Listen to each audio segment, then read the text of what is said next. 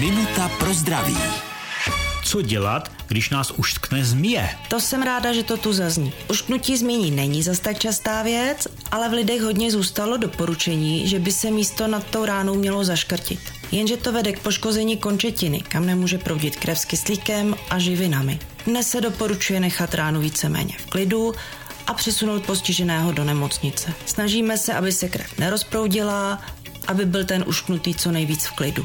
Pokud možno převést, přenést, pokud není jiná možnost, musí po vlastních, ale neběžet. Minutu pro zdraví pro vás připravila doktorka Irena Zimenová. Věnujte denně minutu svému zdraví. Může vám prodloužit život o celé roky. Český rozhlas Vysočina, rádio vašeho kraje.